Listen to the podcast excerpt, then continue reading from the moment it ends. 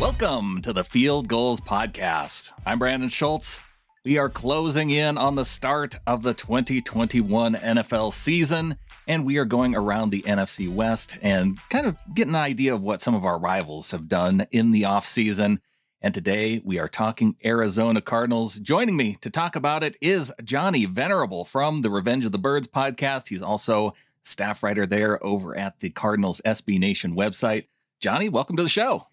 Hey, Brandon, thanks for having me. Excited to talk ball with you. Oh, I'm excited to talk ball because it's it's almost the start of the season. It's almost here. I know it. Yeah, it's uh, been one of the longer off seasons. It feels like in, in recent memory, but fortunate to get football a little earlier this year, and, and with uh, preseason games back, I think we'd all take that over. Of course, what went on last year. So excited. Yes, that made last season that much longer because we didn't even have preseason to to try and enjoy to help us ramp up toward the regular season. Now we're minus one game in the preseason. I know the Seahawks are going to have a uh, kind of a mock game, and they're going to have it at Lumen Field. Uh, what what have the Cardinals got planned for this preseason?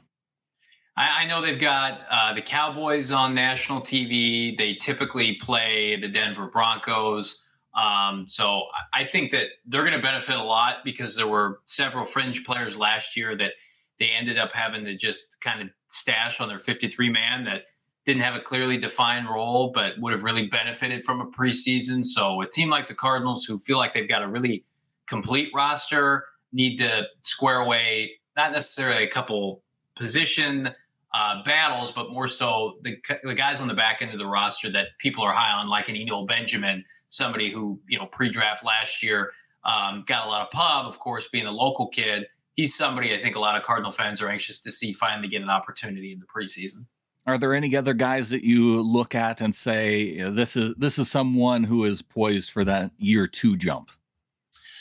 Uh, I would say, I mean, it has to be Isaiah Simmons, right? The eighth overall pick from the 2020 draft, who really had himself a disservice last year when he was drafted by the Cardinals the last time they had gotten their hands on him, of course, was in February during the combine, and then they didn't see him in person until training camp in the fall. And so I think a lot can be attributed to his slow start last year because he, he didn't really have enough on the field work. Now he's been entrenched as a starter this entire offseason.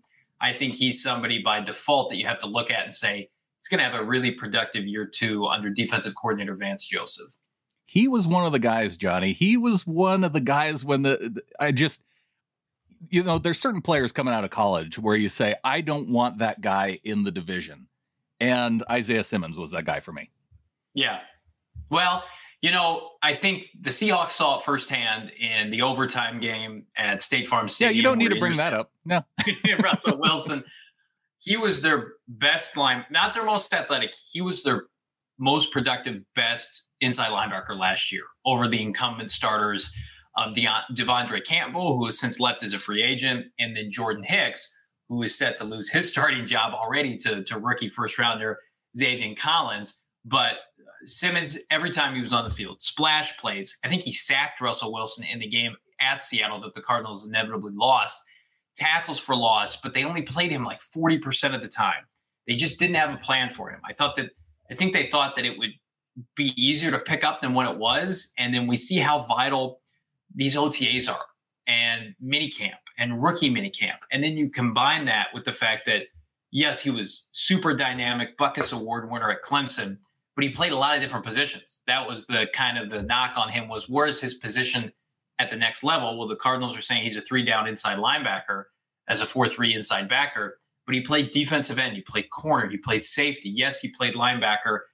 And so that transition, I think, was greater than people expected because he is not your bread and butter guy coming out of, let's say, Alabama, who's groomed for his inside linebacker role day one in the NFL. And then you combine that with absolutely no on field offseason. It was kind of the perfect storm. But, you know, the Cardinals did, did themselves no favors not wading through a lot of his rookie mistakes. And who knows if they had played him 16 games last year, they might have been a playoff team. So you have him, just a really tall, big guy, athletic, plays multiple spots, and then you get Collins in the first round this year yeah. in the 2021 draft, and another big guy. I think he's six five, and so. Mm-hmm How are you feeling just about that front seven then, having you know two really athletic linebackers?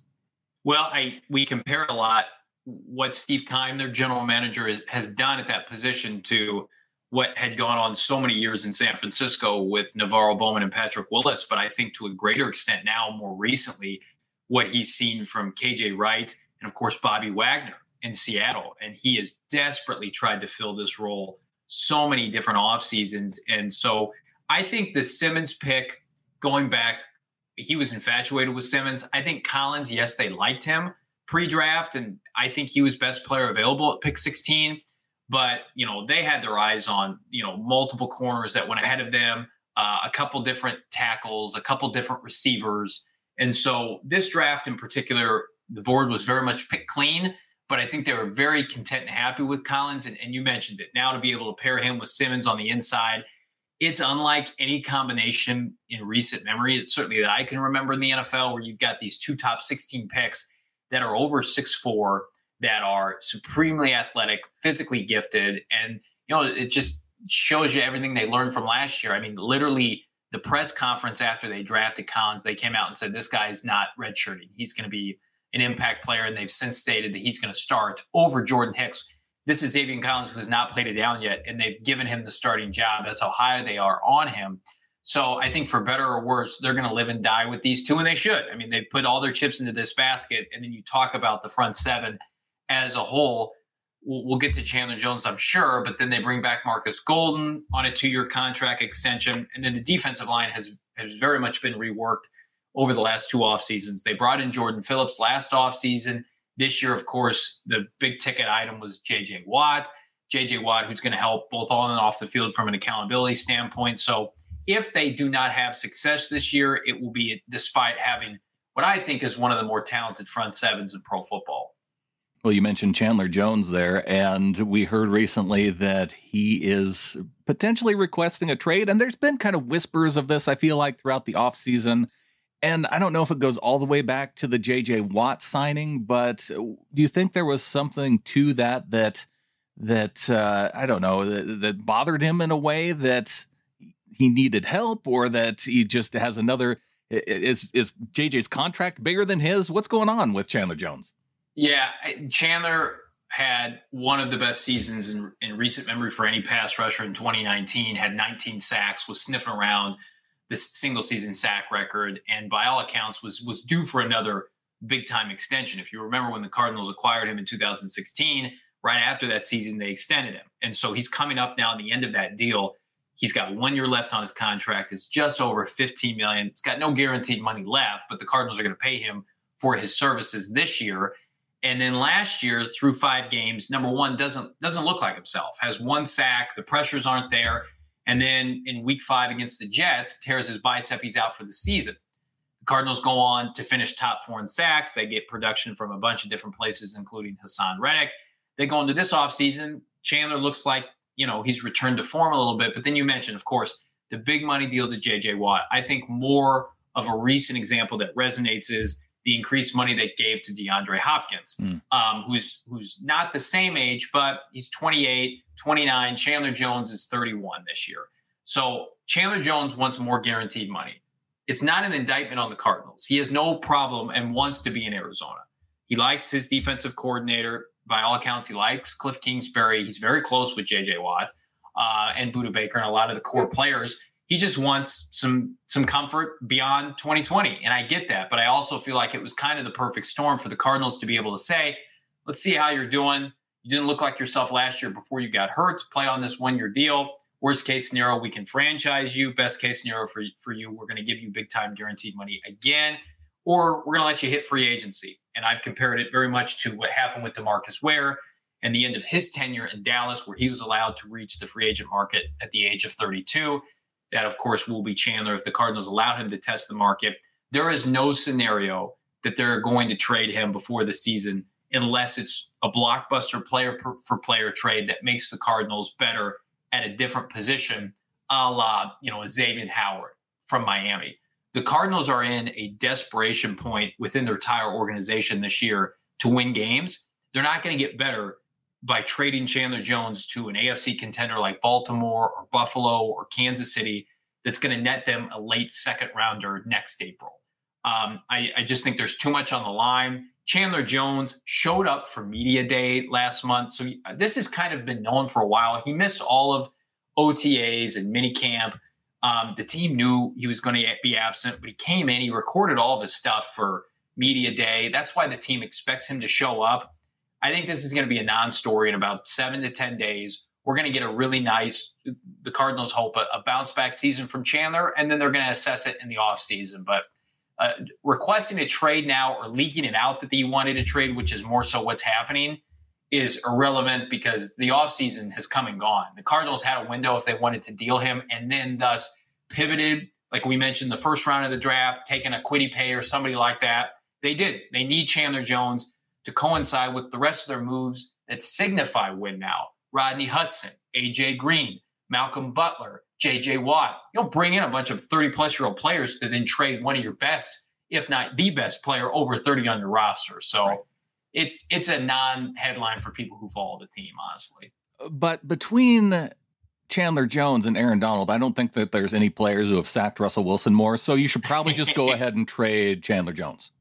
I, I would be 100% on board with trading Chandler Jones if we would have gotten the guarantee that Russell Wilson had all, also been dealt out of the division like it was supposed to happen last March. But since that didn't happen, I can't help you there. Yes, Johnny, it has been a pretty common theme that all of our NFC West rivals were really hoping that was going to happen, even though we all know it wasn't really going to happen. So, all right, JJ Watt, AJ Green, Rodney Hudson, some big names joining the Cardinals this season. Who are Cardinals fans most excited about? We'll talk about that next.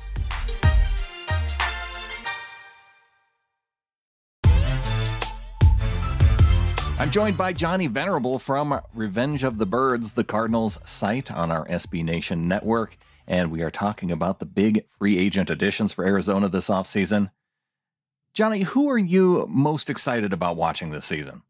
Uh, you know, I think by default, I have to say JJ Watt. And, and listen, he has done everything you want on and off the field so far. He has been the the glue guy that they have been missing, bringing teammates together. He's all in with his with his teammates, right? But in terms of production, they brought in a player that right now is better at his position than Watt. That's Rodney Hudson. They went out and traded a third round pick. The Seahawks know this. When when the Raiders opted to gut their offensive line for no particular reason, the Seahawks were were gifted Gabe Jackson. The Cardinals were gifted Rodney Hudson. Rodney yeah. Hudson is still a top three center in the NFL. The Cardinals go from having one of the worst center situations last year with Mason Cole to having a bona fide stud, all pro at the position that can utilize the aforementioned Aaron Donald to some degree. And so while everybody's excited for JJ Watt, I do think he, he's going to help, especially if he plays, you know, 13, 14 games the presence of uh, of Rodney Hudson and pairing him with Kyler Murray for the next three plus years, I, I don't think can be uh, overstated. How good of an impact that'll make on this franchise. Well, you're also going to be counting on AJ Green having a big season because it sounds like DeAndre Hopkins, you know, maybe threatening retirement so he doesn't have to get a COVID shot. Goodness, the Cardinals just love to have these just ridiculous headlines a week before camp to rile up an already upset fan base, but listen, if you talk to people inside the organization, they feel like they can squeeze every last last ounce of quality football from AJ Green. I'm very skeptical, um, especially when I lean on people who are involved with the Bengals on Twitter. Everything from an advanced metric standpoint says he's probably done. Cardinals aren't paying him a ton of money. They've allocated, I think, six to seven million over the course of next year. They're going to have some dead money associated to that. It's a one-year contract. But the Cardinals feel like he's going to be the perfect complement to Hopkins. And listen, if he has seven, 800 yards, a couple touchdowns, that's more that they've had in the position opposite Hopkins. So I think that they would take that. I also think this move allows them to move Christian Kirk to the slot, which is his more comfortable position, his more natural role. So again, they have done just such a poor job at developing receivers. They've taken a receiver, get this, in the second round or used a second round pick to acquire receiver a la Hopkins every year since 2017. And they really only have Hopkins to show for it. I'm a Kirk fan, but he has not culminated into a thousand yard receiver like we anticipated. Maybe that comes this year in a year four in a contract year for himself. But as far as AJ Green goes, I have to see it to believe it because everything that I've seen last year, and I know the situation in Cincinnati was not ideal, would would lead me to believe that most of his best football is well behind him. Yeah, I just like the fact that, and, and this may bother you when you turn on the TV at any Seahawks game, but when they do the reminder of the Cardinals taking a wide receiver before DK Metcalf yeah, and, still being on the board. Yeah, it, you know, and that situation was very easy to see coming because the Cardinals felt like Kliff wanted Andy Isabella. That's that's who you're referencing. For right. those who don't know, Andy Isabella, a five nine receiver from UMass that the Cardinals used. If you remember the Josh Rosen trade, they got a second for Rosen. That's where that pick went. And this kid has been an utter disaster, disappointment. May not make the team this year. I wouldn't be surprised if, if they dealt him for a player or a late round pick. New England would make a lot of sense considering he's from that area. They utilize players like him, his skill set. And then DK Metcalf went uh, two picks later, of course, and has become just a phenomenal player for Seattle. And trust me, if they had gotten DK Metcalf, I don't even know if they would have gotten DeAndre Hopkins. They probably would have sniffed around the market, but they certainly wouldn't be in the mix for AJ Green. They certainly wouldn't have drafted Rondale Moore in the second this year. So it's a position like inside linebacker where they're just going to keep throwing things at the board until something sticks. But the Metcalf situation is super depressing because the player that is Isabella has been such a disappointment. Well, they may have picked Rondale Moore ahead of where the Seahawks would have liked to have taken him because they got D'Wayne Eskridge in the second round yeah. this year. And I, it sounded like in the press conference, listening to our general manager, John Schneider, that Moore was kind of considered one of those targets that they were looking at. Yeah, and if you look at Moore's game, of course he did it at a higher level for the University of Purdue, but Moore's game represents what they wanted Isabella's game to be at the next level. Uh, dynamic, can do it all, can go deep, can take handoffs, reverses, play special teams, kind of jack of all trade. Maybe, never will have the quintessential like 1200 yard receiving season, but gives you a lot from a, diff- a bunch of different avenues on the field from scrimmage and so I just think that his acquisition was kind of the, the nail in the coffin for, for Isabella having a significant role on the team, uh, especially when you bring in an AJ Green type of player. So, it, you know, to your point, I mean, they have options at receiver. Receiver is not a problem if they get somebody, whether it's Kirk Green or Moore, to step up opposite Hopkins, because goodness, there were, there were just too many instances last year in which the Cardinals would win – with Kyler Murray and DeAndre Hopkins playing backyard football. And the rest of their passing game really had no semblance of rhythm and consistency. And when teams, to their credit, started doubling Hopkins and you've got Jalen Ramsey's of the world in your own division, the Cardinals offense really, you know, they kind of, you know, peed the bed down the stretch for the lack of a better term. And that's the reason they didn't make the postseason. They didn't score enough points in the last quarter of the season. And so they're they're going all in with a bunch of new additions and we'll see how that shakes out. So there, you're, you're talking about a lot of questions at wide receiver. If if none of those work out, or if you know one or two of the guys they, they don't show uh, enough to to what the you know the coaching staff and the management's looking for, is Larry Fitzgerald the fallback plan? You know, listen. By all accounts, the team has said all the right stuff in public, and I get heat consistently when I voice my opinion on this. I mean, Larry's 38 years old. His body let him down last year. And, and listen, he had a scary bout with COVID the second half of last year and mm. was, I think, made a comment like getting his will ready. I mean, so that should show you how, how real that threat is, even to NFL players. But Kliff Kingsbury's offense is predicated on speed and yards after catch, and Larry has, possesses neither of those things anymore.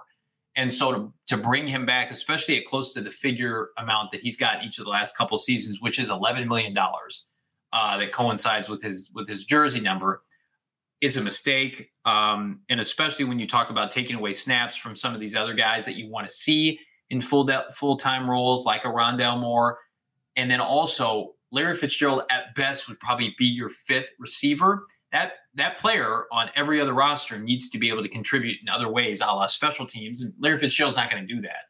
Yeah, so I guess I was I, just more thinking of the AJ Green signing. If I, I, I suppose if you're looking at that as filling the Larry Fitzgerald role at a discount, but man, I, I have a hard time thinking that Fitzgerald he wouldn't have played maybe for six and I, I would just have higher expectations of what Fitz could do in one year versus AJ Green. Well, and good teams don't build the roster this way, one way or the other. Even if, the, especially if the Cardinals bring Larry Fitzgerald back, um, it's a young man's game. They've got Hopkins. He's their leader of the group. He's their veteran. He's approaching thirty. You don't want to get older at that position that's so predicated on athleticism and speed and being dynamic after the catch they've come out again and said all the right things. They, they said, we want him here for his presence in the locker room. We want him here for his leadership. We want him here to make catches, contested catches, you know, on third down. But again, if if they had locker room issues last year, they they fell apart in the second half of the season. Larry was around. I think that if you've got Kyler Murray, who they're poised to pay, you know, generational wealth to in year three, and you're preaching Larry's presence in a locker room with DeAndre Hopkins and now AJ Green and you got Rodney Hudson on your roster and DJ Humphries. Like, what what are you doing? Like, it, Larry, I love Larry, but that's not that's not how you win in the NFL, right? They need to be led by Kyler and have some other key leaders on the roster. But this is not, again, and I get heat for this all the time. but this is not a charity. This is not, you know, there's 53 spots. Everybody loves Larry Fitzgerald, Johnny. That's why you get hate for that. This, is this is a cap stricken league. You cannot have these kind of charity roster spots when you're tr- like everybody's going to get fired this year. GM, coaches, scouts, everybody, if they don't win and make the postseason this year. And so let's take the remaining money that they do have and give it to a player that had 400 yards last year and is 38. I mean, like they're going to sell out games whether Fitz is there or not. Fans are hungry for anything football this fall in every market, I would imagine. They've got a bunch of dynamic young playmakers offensively. I'm super high on their running back core. Chase Edmonds. They're they're still sniffing around Zach Ertz at tight end. They could make a move at tight end here in the next two to four weeks. I love Larry. If Larry wants to come in and take close to the vet minimum and be a contributor, that's that's one thing. But to allocate big time, you know, seven, eight figures again, I just that's a mistake. It's not how good teams win. And, you know, they have issues, a lot of issues. Receiver's not one of them. Well, you mentioned your quarterback, and coming up on the time to get paid is Kyler Murray the guy that you want to give franchise money to, top of the market to? Because it seems like anytime a quarterback is up for staying with his current team, you yeah. pretty much have to pay him ahead of what every other quarterback's making. Yeah, well, listen, this is, I have no doubt that come next offseason or whenever Michael Bidwill has this conversation, if, if he hasn't already with Kyler Murray, he's going to offer him a check that is in the same validity of Deshaun Watson, certainly not Mahomes money, but he's going to be in that that category. By then, we're going to have a Josh Allen extension. We're going to have a Lamar Jackson extension. Murray, if he continues to build on what he's done in each of his past two seasons, which offensive rookie of the year, Pro Bowl, I mean, you know, he was not perfect last year. He was not the reason they did not make the postseason last year. He could have played better, of course, at different times during the year, but he's the best quarterback they've ever drafted and developed, and he's on his way to becoming number two all time within the franchise behind Kurt Warner. And who knows? At this rate, he could he could surpass Kurt with longevity piece. My biggest concern right now is Kyler Murray is staunchly used to winning games. High school, he didn't lose a game. University of Oklahoma, I think he lost twice, one regular season game, and then he lost maybe in the in the final four, of course, to Alabama. He's come to Arizona, he's done a lot of losing because I mean, historically, that's what the Arizona Cardinals do. And so while I I think that it's very I don't know. It's disrespectful for Kyler, I think, because you look at his counterparts, people who who you compare Kyler to in recent drafts, Mahomes and Deshaun and Lamar, and those guys all inherited playoff level rosters. I mean, Houston's gone to hell in a handbasket, but when they inherited that roster, Bill O'Brien was winning games and getting to the postseason with like T.J. Yates. They had infrastructures in place. Kyler inherited the worst offense statistically in the NFL of the last 20 years, that 2018 team with, uh, you know, Josh Rosen and Steve Wilks. And it was a gut job. And they came out and I thought overperformed expectations in 2019. They've grown each of the past two years, but they've still, they missed the playoffs. And I think that there's going to be some question marks within the organization about his commitment to the Cardinals if they crash and burn this year. I still think he ends up sticking around. I don't think he's ever going to go play pro baseball. I don't think the Cardinals like that he talks like that, but I, what choice do they have? They're not in a position where they can make demands of Kyler. I do think that if they clean house this offseason and get rid of the GM and get rid of the head coach, I undoubtedly believe Kyler will be in on all those conversations. Who's the next coach of the Cardinals? Who's, you know, who's running the franchise decision makers? Are these legitimate people? He's going to lean on his inner circle, his agents, all of that good stuff to make sure the Cardinals aren't messing around because he does not want to waste the peak years of, you know, his winning power, especially when you consider how he plays the game with a lot of athleticism on a franchise that frankly doesn't have their act together. Now, I do think that they put together quality offensive line. This is going to be the best offensive line the Cardinals have had maybe since I've started following the team, certainly of the past 10 to 12 years. They've got some weapons. He's already commended their weapons. I think it's more so are they buttoned up on the sidelines? Is this the season where we see Kliff Kingsbury elevate himself to a playoff level coach? If that's not the case, he's going to get replaced. And I think Kyler will be a part of that. But regardless, to answer your first question, they're going to pay him whatever it takes when he opts to take the check from them. You sound pretty certain about this idea that if Kingsbury doesn't make the playoffs, he's out. Yeah, I mean, listen, I like Kliff. I don't think he's been a disaster by any stretch. I think a disaster, and I, I like the man off the field was the Steve Wilks hiring, right? That was a disaster. I hmm. watched that team. And the, you know, you can argue whether or not Steve Keim should have been allowed to emerge from that dumpster fire. But Kliff, to me, I mean, I use the comp with Jason Garrett a lot.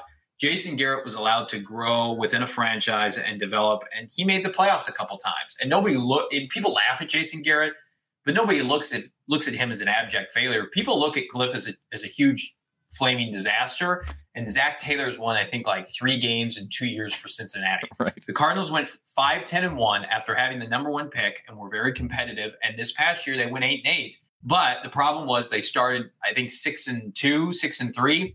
And then they they finished, you know, 0 and 4 in the division down the stretch and route to 8 and 8. That's why people are on Kliff Kingsbury. They're on Kliff Kingsbury because you know, Kyler Murray's a phenom and they should be able to be in the conversation in the NFC with some of these other teams, but they also play in what I believe is the toughest division that we've seen of the past decade plus in the NFL. If Kliff Kingsbury was in the NFC East or the NFC South or a different division altogether, I think he would have much more of a leash. But you cannot, when you're playing against Pete Carroll and Sean McVay and Kyle Shanahan, Pete Carroll's going to the Hall of Fame. McVay's been to a Super Bowl. So is Kyle Shanahan all of those teams, all of those head coaches have won at least one playoff game in the last 18 months. And then you've got this guy who was fired by his alma mater. He's a good guy. And I think he does a lot of things well. But this offseason, if they don't make the playoffs, they're going to move off of him and they're going to have to go big game hunting. Whomever wants to come to Arizona that will bring credibility you know, the name I consistently throw out there is you got to be able to get a guy that goes toe to toe with these heavyweight coaches in this division. People talk about this division from a personnel standpoint, how elite it is, and they're right, but it's the best coaching division. And Kyle Shanahan, I think, has a lot of flaws, but he, he's still a very good coach. He's, you know, he's NFL coaching royalty with his dad.